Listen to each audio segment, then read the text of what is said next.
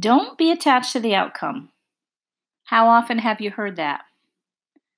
I know that when I started network marketing about eight years ago, that was something that was repeatedly told to me over and over don't be attached to the outcome.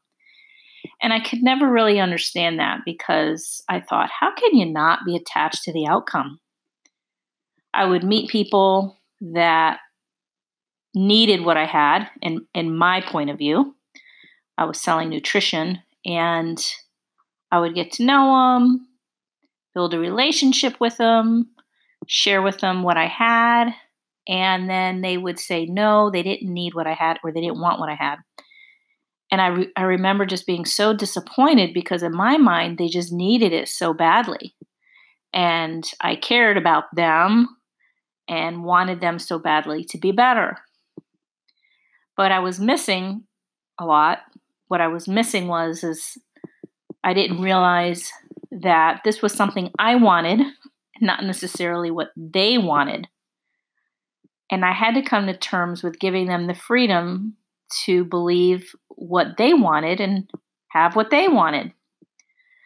That took a while for me, and I had to come to terms with that. Now, here's something that I know you probably won't hear anywhere else, or maybe you will, and if so, that's awesome. But I believe there's another root cause for being attached to the outcome. I believe if we don't fully understand in our own mind and our own heart that we're provided for by God and that He is our provider and that we lack nothing, I think if we don't really get that and understand that, we will always be attached to the outcome because we're going to be walking around as though we lack something and we're trying to get something from somebody else. And if they say no to the sale, we're going to feel like we lack and we're missing out. So, just something to meditate on and think on in your own lives. Do you believe in your heart that you're provided for with or without the sale?